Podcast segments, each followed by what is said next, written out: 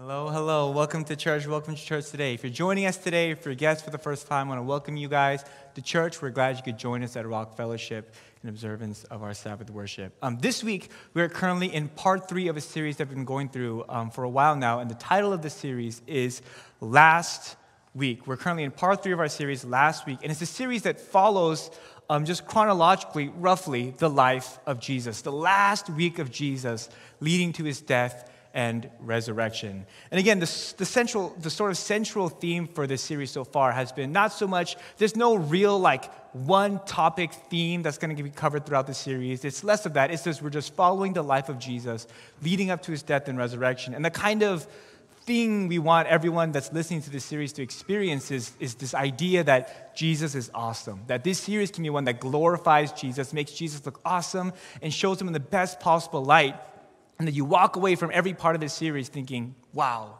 Jesus is awesome. Jesus is amazing. Just a quick recap if you weren't here with us last week or the week before that. Last last week's last week message was on the triumphant entry. We talked about the clear beginning of Jesus last week where on Sunday he enters into Jerusalem on a donkey and it's almost like a parade and people are like, uh, praising him, and it's amazing. Hosanna, we got the palm trees, we got the coats, and it's really just an epic, awesome, celebratory scene of Jesus entering into Jerusalem.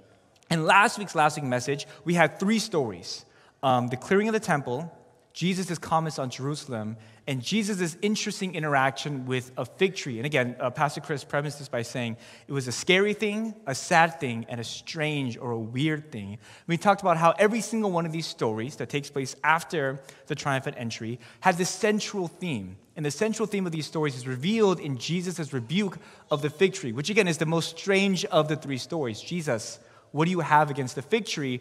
And the, and the, the main theme that Jesus is rebuking, not only the people in the temple, but the inhabitants of Jerusalem, past and present, as well as the fig tree, is that he looked around in Jerusalem and all he saw, he saw so much of all leaves and no fruit. All leaves, no fruit. You guys have the outside down. You look like you would be good. You look like you have everything down, but on closer inspection, there is no fruit, there is no goodness. The Spirit of God is not here. The temple outside, yes, the processes are all there. People are doing the right things. But when you go inside, you see the money changers and people capitalizing on this system. And so Jesus rebukes all these people and says, You guys are all, all leaf, no fruit. Now, this week, um, I just want to little, give a little bit of context as to where we are in the story of the last week. If you've ever tried to follow the story of Jesus' last week throughout the Gospels, it gets a little tricky past a certain point. So there's definitely a clear beginning. On Sunday, Jesus enters, there's a triumphant entry, there's a palm trees, and he clears the temple in three of the Gospels. Um, the Gospel of John's a little bit quirky, we'll talk about a little bit later. So those two things definitely happen. And then timeline gets a little bit hazy because there's a bunch of different teachings that Jesus has after that moment. And then it clears up again once you get to the Last Supper. Okay, once you're in the Last Supper, things start to clear up again. All right, he has Last Supper, he has communion, he washes the feet, he goes to the garden, he prays, he gets arrested, and then you know the story from there. But everything kind of in between the clearing of the temple and the Last Supper can get, at least timeline wise, a little bit tricky. But the bulk of it is essentially Jesus has a lot of teachings. He has rebukes, he has some prophecy, he has teachings of parables, and basically, he has these moments where he drops wisdom on the people around him. Again, understanding he doesn't have that much time left. So I picked, this is kind of the area that we're in today. So chronologically, some of the stuff that we talk about today, it kind of blends in, could have happened the same day roughly with some of the stuff that Pastor Chris happened last week. But just so we have a frame of reference as to where we are, Jesus has cleared the temple, but we're not quite yet at the Last Supper. This is kind of in the weekdays in between. Um, and the passage for today, the reason I picked this part of uh, Jesus last week is because I feel like this passage is where we really see Jesus acknowledge that this is the beginning of the end. Like, we are in the end game now. I understand the significance. Because up until this point in the series, we have Jesus entering on a donkey and having this huge parade. We had the cursing of the fig tree, a little bit weird. We had Jesus' interaction with Jerusalem and weeping over Jerusalem. And we had um, Jesus clearing the temple. And we haven't really seen Jesus explicitly, at least so far in the series, explicitly talk about what's going to happen at the end of this week. And at a certain point, the readers, you may be reading and you're like, well, does he even really know what's going on? How come all these things are happening at the beginning of, you know, the end of his week on earth? And the question that arises for, for the reader or those of you that are joining us for this series is, well, does he even know? Like, does he understand that this is his last week? Does he know the significance of the events of this last week? And this is where the passage that we, come, uh, that we read today is going to come into play. But before we get into word, I invite you to join me in a quick word of prayer. Heavenly Father, Lord, I thank you again for the privilege and the opportunity for sharing your word today. I thank you for the gift that you've given us in the Sabbath in a community where we can come together both online and in person and worship your name. Father, I ask that as we just sang, that for the purposes and the contents of this sermon, you become the firm foundation, Father, and that everything in this sermon glorifies you and the goodness of God and who you are and what you've done for us, Father. I ask that this sermon be something that glorifies and lifts you up, that all men and all women can be drawn towards you to your perfect character and what you've done for us.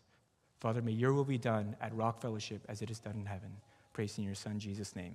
Amen. Just a quick kind of, again, context into the passage we're looking at today. It's found in John chapter 12. And there's one thing you got to know about the book of John. Um, the first four books of the Bible are commonly referred to as the Gospels Matthew, Mark, Luke, and John. And each one of them has their own twist, their own perspective on essentially the biography of Jesus, different aspects of Jesus' life.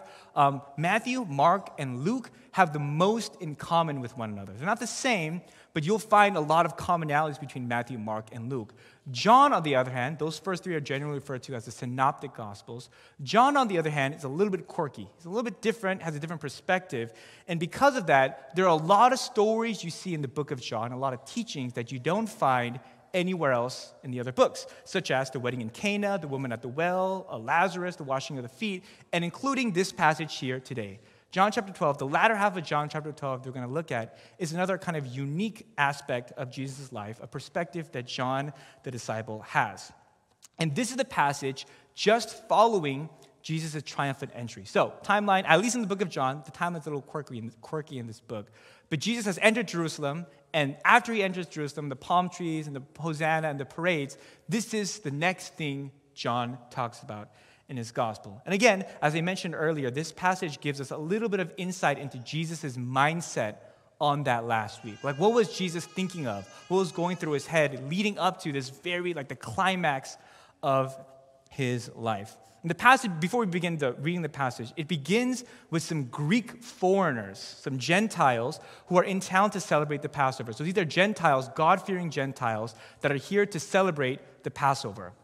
They're here in the temple, and as they're here, they know that Jesus is in town. Now, remember, at this point in Jesus' ministry, he is like, he's the person you want to, he's like the trendiest person in Jerusalem, and everyone is in Jerusalem at the time to celebrate the Passover. So these people have heard about Jesus, and they're like, we would love to meet Jesus. So they approach one of, the, one of his disciples, but they do it in kind of a strategic fashion. They approach Philip because they feel like, oh, Philip has a Greek name. We're Greek. Maybe he can hook us up. Hey, man, can you, can you create some space where we can meet Jesus? He approached Philip, and as Philip is telling this to Jesus, uh, John chapter 12, verses 23 to 26, we'll have that on screen. This is Jesus' response to him hearing um, about these people. The hour has come for the Son of Man to be glorified. Very truly, I tell you, unless a kernel of wheat falls to the ground and dies, it remains only a single seed. But if it dies, it produces many seeds. Anyone who loves their life will lose it, while anyone who hates their life in this world will keep it for eternal life. Whoever serves me must follow me, and where I am, my servants will also be. My Father will honor the one who serves me. And this first line right here, if we go to the first slide, um, the previous slide of this, Jesus replied, The hour has come for the Son of Man to be glorified. This is the first indicator for the readers, at least in the book of John, that this is it that this is, this is the beginning of the end, that Jesus understands that this week is where the climax of his life takes place. And in a way, this passage and the following verses kind of encapsulate this feeling of like everything is coming together. And the reason I say that is in this passage and the following verses, there are so many references to other points of Jesus' ministry in the next few verses. And it really adds like, all these cool little nuggets of this happened, oh, and it's very similar and a parallel to something that happened earlier in Jesus' life. Or this happens and it's a foreshadowing of something that will happen later in his life, really gives a sense of this is as everything, this is Jesus' life kind of being wrapped up. All these things are happening to bring fulfillment. For instance, At the very beginning of this passage, as I just told you, we're, we're told that there are these Greek foreigners, these Greek Gentiles that come to see Jesus at the end of his life. These foreigners, they're not from here, they're not ethnically Jewish, but they're God fearing, and they hear about Jesus, hear about the Messiah, right? This king that has come, and they want to meet him. So at the end of his life, these foreigners come from the east to, to lay witness to the end of Jesus' life. Very similarly, at the very beginning of Jesus' life, we have these wise men from the east, these foreigners, not Jewish people, people that are not of these people, came from the east to lay witness to the birth of Jesus. And there's a really strong parallel where at the beginning of Jesus' life, foreigners from the east come because they follow a star and they, they, they feel like something important is happening. And then at the very end of Jesus' life, there's a specific mention of foreigners, people not of the Jewish nation, come that are God fearing to witness the things that will happen at the end of Jesus' life. And then again, in the passage where we read, Jesus begins the monologue with the phrase, The hour has come for the Son of Man to be glorified. When you read throughout the book of John, there are three other mentions of Jesus saying, The hour has not yet come, the time is not yet right. The first time we hear it is in the wedding of Cana, where he has to turn water into wine because there's the wedding and they've run out of wine. And his mom comes up to him, and Jesus, come on, do your thing. We're running out of alcohol, running out of wine. Like, can you, can you save this party? And he says, My time has not yet come, but okay, fine. And then later on in the book, um, chapters 7 and 8, there are times when Jesus is saying some controversial things in front of some very important people, and he's riling people up. The Pharisees are getting upset, the people in the temple are getting upset, and they're, they're going to rush him, but the Bible says they could not touch him and they could not seize him, for his time had not yet come. Despite all the controversy, he was stirring, the time to take Jesus, the time to really get on him as the Pharisees were planning, that time had not yet come. However, now, in John chapter 12, at the beginning of the last week of his life, Jesus acknowledges that the hour now has come. The hour has come for the Son of Man to be glorified. And it's sort of an acknowledgement on Jesus' part that he understands. All right, I understand what's happening. We're in the end game now. This is the beginning of the end. I know what happens at the end of this week. And it doesn't stop there, it keeps going. If you continue reading on the passage, um, at the end of the passage, it brings another parallel into place. If you can continue on um, in the next section of Scripture. Now my soul is troubled, and what shall I say? Father, save me from this hour? No, it was for this very reason I came to this hour. Father, glorify your name. Then a voice came from heaven I have glorified it and will glorify it again. The crowd that was there and heard it said it had thundered. Others said an angel had spoken to him. The voice was for your benefit, not mine. Now is the time for judgment on this world. Now the prince of this world will be driven out, and I, when I am lifted up from the earth, will draw all people to myself. Again, the parallels and references to other parts of Jesus' ministry kind of continue here. When you hear that Jesus crying out to God, and then there's an audible voice from heaven that comes down. Throughout the Gospels, there are only two other times when you hear the when human beings are able to hear the audible voice of God. Once is at the Transfiguration, where Jesus and a very close group of disciples witness uh, Moses and Elijah coming next to him, and Jesus kind of transformed in his divine appearance. But the other more iconic moment is at the very beginning of Jesus' ministry, where just as he begins his ministry and he's baptized by John the Baptist and he comes out of the water, the people around him are able to witness and hear a voice from heaven saying, This is my son with whom I am well pleased. And there's this validation towards Jesus' ministry. And then now, at the very end of Jesus' ministry, once again, we hear the voice from heaven come down for the last time, saying, I will glorify my name, something that God would do through the actions of Jesus towards the end of his week. The last parallel happens um, in the next passage. Jesus explains what everyone here heard. He said, The voice is not for your benefit, it was, it was for your benefit, not mine. Now is the time for judgment on this earth. Now the prince of this world will be driven out. And when I am lifted up from this earth, will draw all people to myself. And this is kind of like a foreshadowing and kind of a throwback reference to something that happens earlier in Scripture. The more obvious foreshadowing is the end of this week, Jesus will die and be lifted up and will draw all men towards himself. But earlier in the book of John, actually in John chapter 2 or 3, um, Jesus makes another reference where he talks about the snake that was lifted up. So earlier on in the Old Testament, there's a story where the Israelites are in the wilderness and these snakes come out and they're biting the Israelites. And the antidote for this, God tells Moses, is to get a bronze snake and lift it up. And everyone that looks at that snake is healed of the poison that, and they're saved. And earlier on in the book of John, Jesus makes a reference that in the same way that Moses lifts up that bronze snake, I will be like that bronze snake, and I'll be lifted up and draw all men up to myself.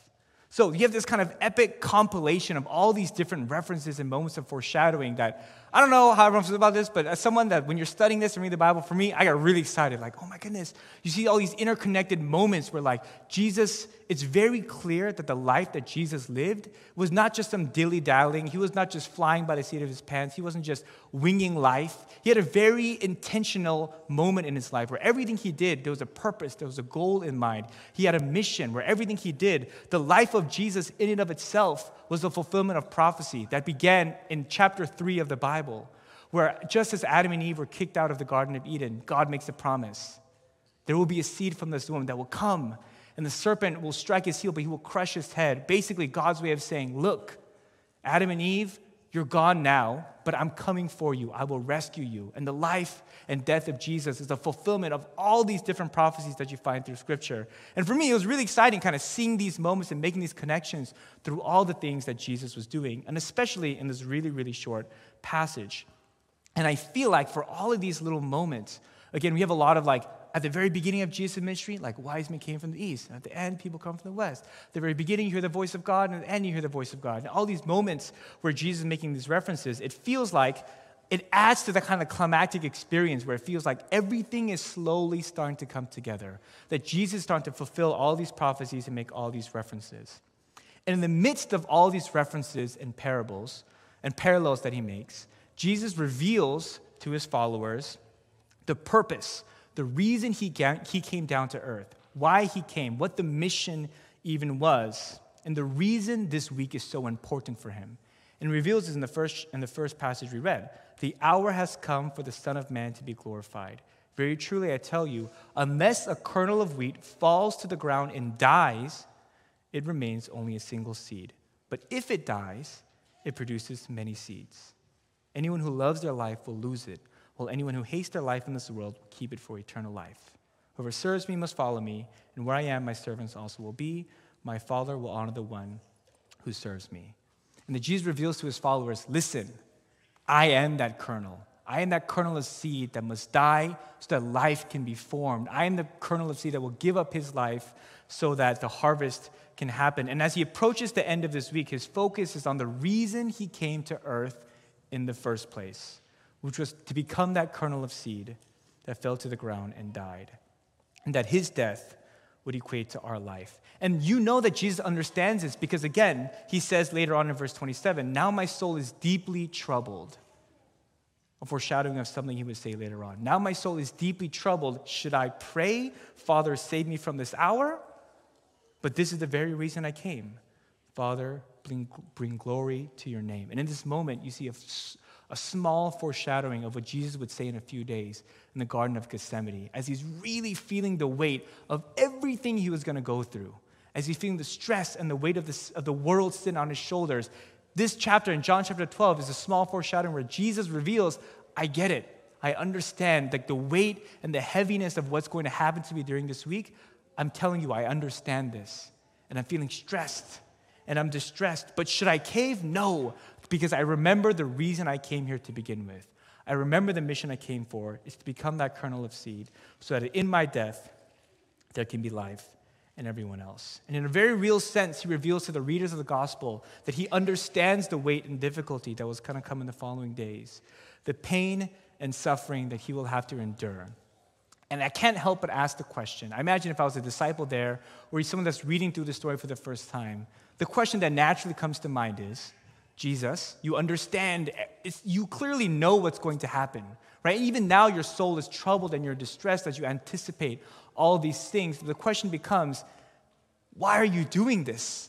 Why is this, why is this worthwhile for you? What are you enduring all of this for?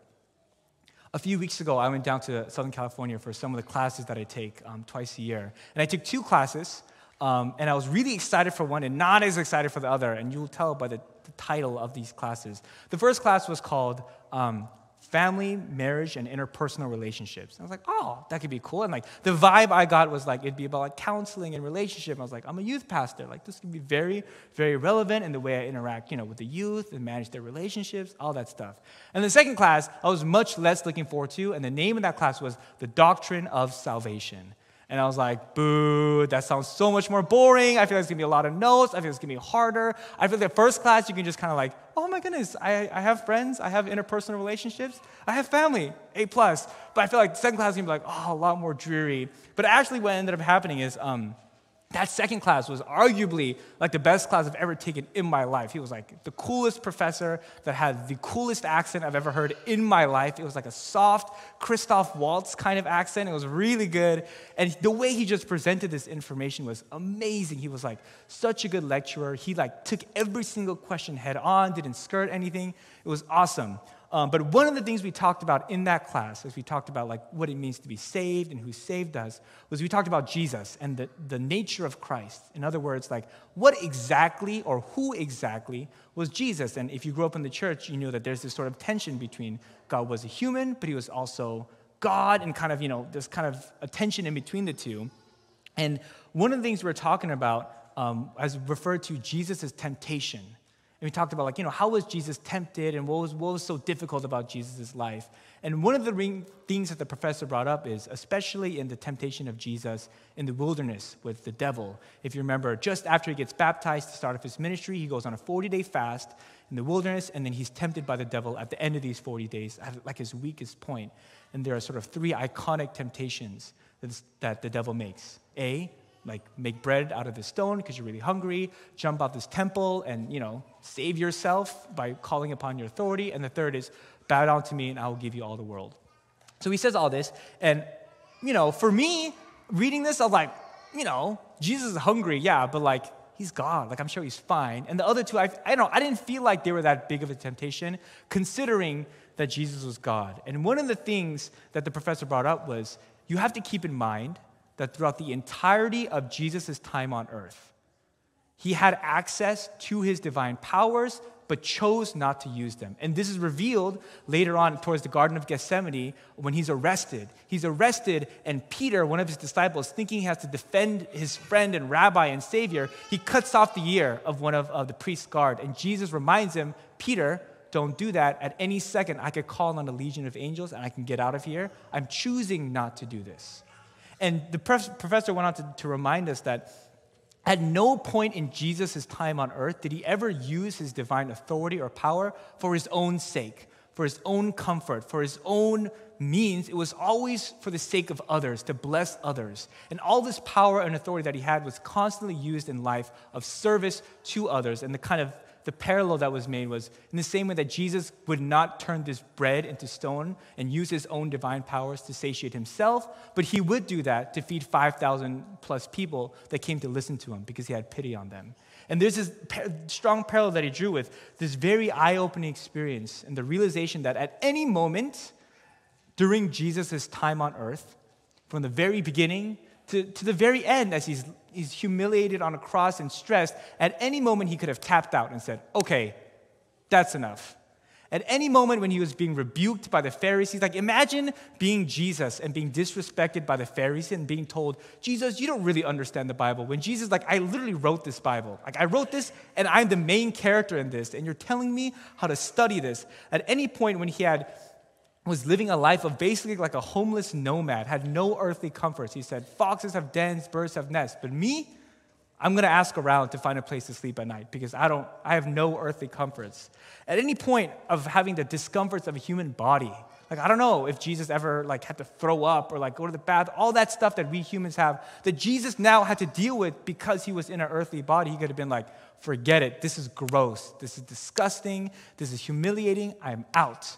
Like it reminded me that at any point, Jesus could have tapped on and said, okay, I actually, I don't think this is worth anymore. I've been through a lot and I tried my best, but forget it. It's not worth it for you guys. It reminded me that all the stacked on emotional, physical, psychological, spiritual pain and suffering that he faced in the last few days of his life were voluntary. And that he chose to go through this because, again, the mission was on his mind. I'm here to become that kernel of, of wheat. I'm here that in my life, that in giving my life, in the giving of my love and fellowship to you, that you guys may have life in what I have done. The realization that all of this could have been avoided for Jesus. That going into this week, he knew. He knew everything that was going to happen. He knew the pain and suffering he would go through. He knew the, the humiliation. He knew the betrayal he would face. And he was stressed, yes. He was uncomfortable, maybe even nervous, scared, didn't want to do it. Maybe so, all some combination of all those emotions, but he chose to go through these because for whatever reason, Jesus thought this was a worthwhile endeavor. And that in doing so, and continuing on, and Jesus continuing on with these events, even though he knew all the things that would happen, it brings one last parallel into the picture. I found it interesting that in this passage of John chapter 12, Jesus specifically name drops Satan, or depending on the translation, it says the prince of this world or Satan. And in doing so, I feel like when you look at when, when Jesus brings Satan into the conversation, he says, All these things are going to happen, but beware, be on the lookout, right? The prince of the world is coming and he will be judged. It brings one last parallel because I feel like the events that Jesus was, was looking forward to later in this week was in direct opposition. Like you cannot help but compare Jesus to everything that Satan stood for in this moment, especially in that last week of Jesus' life. He makes it very clear that everything Jesus does is the direct opposition, that Jesus himself is the direct antithesis of everything that Satan stands for. Like the origin of Satan comes from I don't have and I want. I don't have the power, the authority, the worship that God has, and I want it. And I'm willing to create chaos and destruction in my pursuit and fueling my pride to have what God has. And Jesus' life and ministry on earth is all about I have and I will give my own life, my love, my fellowship that you may live. Jesus came to earth, and although he had everything in his power, he lived a life of peace, of helplessness, of meekness, of humility for the sake of others. That as Satan's primary motive was to fuel his pride, I must uplift myself. I want more. Jesus came to earth and did not see equality with God, something to be used to his advantage, but made himself nothing and took the nature of a servant. In every aspect of his life, during this final week, Jesus highlights the stark opposition that he is in with Satan. He says, The prince of the world is one way. This is what he is. This is his character, and this is who I am. I have power. I can do these things, but I'm choosing to humble myself to the point of a servant, of becoming nothing and obedient to God. Ellen White, in her own commentary on this passage in John chapter 12, says this, if you can get on the screen. Um, from, Desire, from Desire of Ages, she says, The life spent on self is like the grain that is eaten, it disappears, but there is no increase.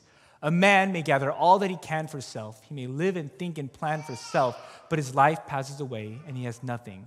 The law of self serving is a law of self destruction. And again, this is her kind of commentary on what Jesus talks about in the kernel. And I think this is doubly important as it's highlighted that when you look at the law of self and people gaining for themselves and the storyline of kind of what Satan and the world stands for, it's all about you.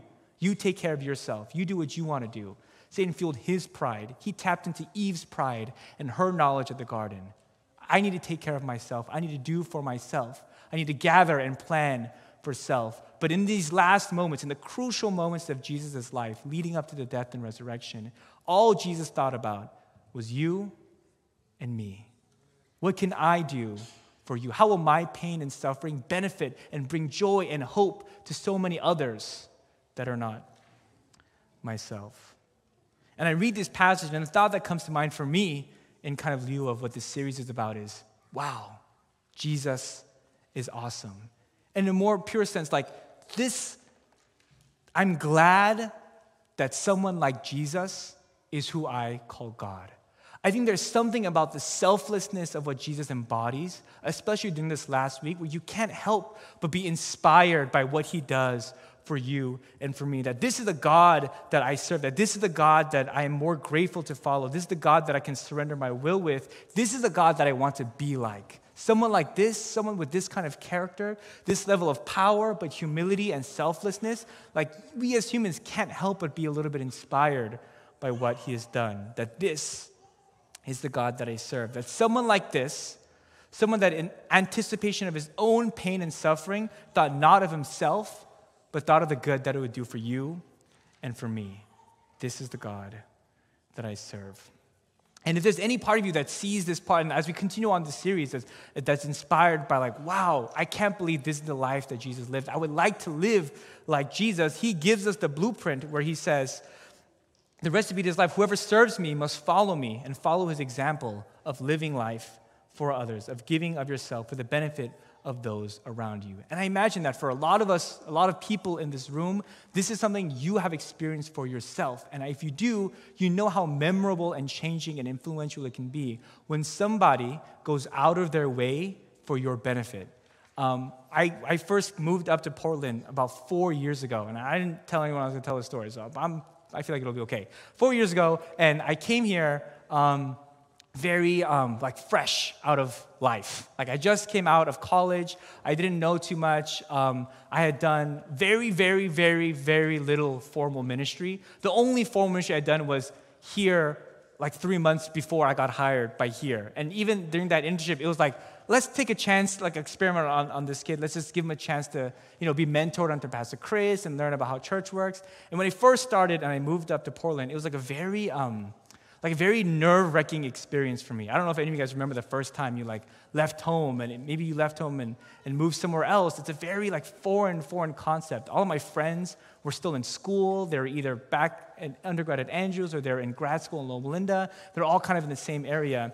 And it was very, very like, it hit me in the first few months of me moving here, like how little I knew and how much I did not know and it was like very much out of my comfort zone. Um, and when I first, first like touched down, like Pastor Chris picked me up, um, I had like nothing. I literally had like a suitcase and like a tub and like a backpack. And that first week or so, I stayed at Dan and Esther's house when they lived in Happy Valley, just as I was looking for a place to stay. And I remember like I think we had talked a little bit before, like, hey, like I'm coming in, thanks for having me, all that stuff, and like kind of like what I needed to figure out during that week. So that week, you know, the first few weeks I'm like doing ministry, but mostly trying to figure out my life, like where am I going to stay, how am I going to get around. Um, I want to say I was borrowing Ken's minivan at the time, but one of the first things that I had to do was um, I had to get a car and I had to find an apartment to stay in. Two things I had never done before. Like I had driven a car, but I'd never purchased a car before. I've lived in a home and an apartment. I've never like found one for myself. And if you've ever done this, it's like there's so much to take into account that maybe you had not taken into account, which was kind of where I was. I was like, where do I start? Like, do I just ask Google? Like, how do I, do I just ask, do I call somebody? And I remember uh, when I got there, um, Dan had told me that he had already taken the liberty to kind of do some research for me. Spent a lot of time like, hey, I've looked into like the car market, and he asked me like, what was your budget? What was your price range? Let me look around for you. And then while I was staying at his house and like Esther was cooking for me all these like very Instagrammable breakfasts that I had every morning, um, he drove me to like a few like dealerships. One was in like not close, like in Beaverton, and here it was like February. It was freezing. He was driving me around, like helping me look for a car, sitting in there with me, helping me not get scammed by these people, and like, and he, you know, they'd be like, "Any questions?" I'd be like, "Nope," and Dan was like, "Yeah, we have a few questions. Let me ask." right? Like and he, like, you know, the, the dealer, like the salesman would be like, all right, does that sound good? I was like, that sounds good. They're like, that does not sound good. Let me ask some more questions. I'd be test driving a car. I'd be like, I think this is fine. And Danny's like, isn't it pulling to the right? I was like, I mean, I guess, but like, you know, you can pull it back. And there was so many moments where I was like, wow, if this man was not here, I'd be scammed. Like, I would not have a car. And like, it hit me afterwards because at the end of all of this, and you know, he drove me to all these different places, spent time, like his own time, doing research for me because I didn't even know what to look for. Um, I ended up like just not. I ended up buying a car that he did not recommend, like this totally different car, right? Like totally like something else, using kind of the guidelines he gave me. But it hit me afterwards. because um, after I got the car, then I, I found an apartment. And even that, where I remember I walked into his house like, hey, I, you know, I'm so excited I can move out of here now. Thanks for having me. I found an apartment. And he's like, where? And I showed him, and then he was like, why don't you read the Google reviews? And I did, and it was like, the first one was like, my car got broken into, I've been carjacked. And I was like, okay, I have not found an apartment. Let me go back. And it hit me that first night as I like lay on the floor of my apartment. Like I had an apartment now, I had a car now. Like how far out of the way people had gone for me to get to where I was at that point. And really, really, from that point forward, so much of my interaction with people here has been such a blessing where I felt that people have gone out of their way for my good, for my benefit. And I'm sure that every single person in this room, if you took a second, could think of someone or a place or an instance where somebody inconvenienced themselves, took it upon themselves, took the effort and the cost of whatever it was on themselves to make your life better. And I guarantee you, it was such a big positive influence for you. Because for me, like I still vividly remember like laying on the mattress on the floor, looking at the ceiling, and like my home was furnished by like everyone at church, and like I had so much, and there were so many people that took me out and like shopped for me, and like you need this, you need this. Like I don't think I do you do. You need this, you need this. There was so much of that that happened in that transition to me moving here for someone that I don't know, it hit me that I what who was I to you really at that point? In a lot of ways, especially for like Dan and Esther, like their kids were not in the youth. And you know, I was just some 21, 22 year old that was not from here. That was just some dude that was living in their house and they were feeding me and taking care of me. And I think something about that aspect of love, of living for others, living with others in mind and not living for yourselves, it, it, moves us in such a way, it inspires us. Think about any, any movie that you've seen where that character says that line, right? They're, they're, in a, they're, in a, they're in a place of trouble, and one person steps up and said, You guys go ahead, I'll buy time for you guys. Right? That everybody, you get kind of emotional, and that person stays back, sacrifices him or herself to buy time for everybody else. Like, there's so many movies and stories where that Something about that really moves us as humans. It brings you to tears. There's so many different examples of, you know, I don't know if you watched like Inside Out, there's that iconic scene where Bing Bong, right? Bing Bong and Joy together, and Bing Bong's like, oh my goodness, only one of us can make it out of here. And he sends Joy up, and then like there's this really sad moment where like Bing Bong, like, oh, he's sad and he disappears. And there's something about that idea of somebody doing that for you, of somebody sacrificing for your behalf. And in a lot of ways, it's like the ultimate form of love that Jesus then shows us at the end of his life on the cross, where he looks around at you and me and is reminded of sinful humanity that, by all accounts and purposes, did not deserve to have the Savior of the world die on their, on their behalf. And he thinks of all the good his suffering will do for us, all the hope and the joy and the love that will be instilled in our lives because of the suffering that Jesus was willing to go through. That he loves us at the cost to himself. And I just want to remind us, Rock Fellowship, the central part of our, of our mission statement, or one of the, the first parts of our loving statement, is to create a loving community. And I'm sure some of you have been on both sides of this, where being a loving community to somebody else is costly to you. You have to go out to truly love on somebody in this community, you have to go out of your way. And um, some of you on, some, on the same time have been on the receiving end of that. I know I have.